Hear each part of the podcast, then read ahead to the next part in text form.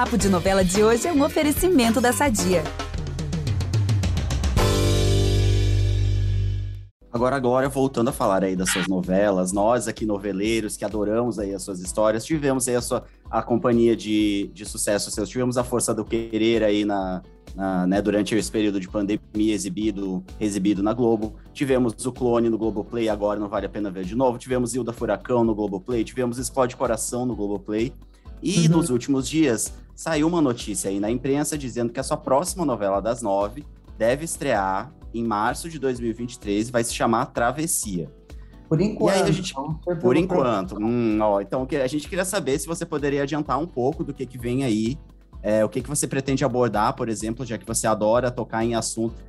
É. A nossa grande visionária, não é mesmo, gente? Glória Pérez, muito, sempre muito à frente de seu tempo, tocando em assuntos que a gente só vai discutir daqui a muito tempo. Então a gente queria saber o que, que você já poderia contar pra gente. Ô, Glória, só, só uma pergunta, assim, você vai querer levar a gente para viajar de novo, assim, para fora do país? Conhecer outro lugar? Não para conhecer outra cultura, mas essa novela exige, por exemplo, nós vamos ter Portugal, isso eu posso te dizer. Né? Eu não sei em que medida, não importa, mas tem um pedaço dela que tem que ser gravado em Portugal. Às vezes, por exemplo, no Clone, eu me interessei por outra cultura, como eu disse para vocês, porque era a cultura submissa a Deus, não foi pelos costumes, a atração. Em Salve Jorge, por exemplo, por que, que eu fui fazer outra cultura ali? Foi porque você tem que traficar uma pessoa para fora do país. Eu achei muito mais fácil traficar e que ela ficasse mais perdida num mundo desconhecido do que se ela fosse traficada para Portugal, para os Estados Unidos, entende? Porque aí você, de alguma forma, vai entender o mínimo da língua, é algo mais perto de você, de alguma maneira. Você ficaria muito mais assustado em ser traficado para culturas completamente diferentes da sua. Então, por isso a escolha da Turquia ali. E dessa vez, Portugal tem uma razão de ser. Eu preciso que uma das personagens esteja fora do Brasil para a trama poder rolar. Então, Portugal é bem ali, é um país amigo da gente, né? Tem atores, e que está cheio de brasileiro lá agora também, né? É outra coisa que a gente podia até, se for o caso, vamos ver se o Viro deixa, até mostrar um pouquinho, né? Os brasileiros de lá.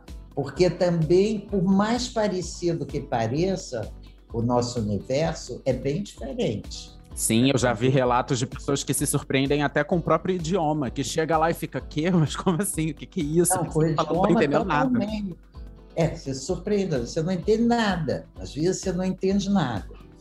Bom, o Gente, jeito. Eu tô curiosíssima é, aqui. É. O jeito é esperar o que vem aí, mas vem aí. Agora, agora, uma das características que a pandemia trouxe também para as novelas é que elas perderam um pouco dessa característica de serem obras abertas, né? Porque elas estão tendo, atualmente elas estão tendo que ser gravadas com muita antecedência por toda essa questão de protocolos de segurança, por a gente ainda estar tá numa situação considerada entre aspas normal.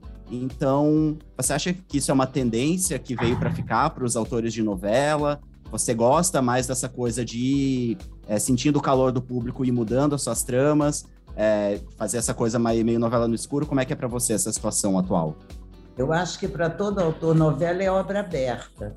Eu acho mortal uma novela ser escrita toda antes. Eu acho que, óbvio, nesse momento isso precisou ser feito. Mas isso é tirar da novela a sua característica essencial de obra aberta, né? E eu espero que quando a minha chegar, isso já tenha acabado, esse vírus maldito já tenha nos deixado e tudo possa correr normalmente. O, o, grande desafio e o grande barato da novela é esse: é, é o jogo de cintura que ela exige do autor por ser uma obra aberta. Porque, veja bem, você escrever 200 e tantos capítulos, ou 180 capítulos, 200 e tanto era antigamente, mas 180 capítulos fechados, as coisas acontecem. As químicas, assim como a química do autor, o, os elementos que ele põe para fazer a magia, às vezes não resultam na magia, não é? O, a união dos atores também pode não resultar na magia. E você vai, se você tem uma obra aberta, você vai fazendo modificações. Algum autor se destaca, você descobre uma qualidade ali no ator que você não conhecia antes isso faz com que ele cresça, é isso que vai segurando o público. A obra aberta permite a participação do público. O público sente que ele também está interferindo naquelas vidas. E a obra fechada não, se encontra o pacote pronto. Né? O público gosta de criticar uma novela ou de elogiar uma novela para quê? Ele quer saber se aquela opinião que ele deu vai ser respeitada, se vai ser ouvida a opinião que ele deu, a crítica que ele fez ou o elogio que ele fez. É, é isso é que é bonito na novela, é uma conversa com o público. E você mata isso se a obra for fechada. Essa conversa não acaba aqui. Para ouvir o papo na íntegra, é só voltar no feed do podcast Novela das Nove e procurar o episódio O Clone, mais entrevista com Glória Pérez. Nesse programa, ela relembra os bastidores e perrengues da novela e fala sobre o documentário que vai recontar o assassinato de sua filha, Daniela Pérez. Até lá!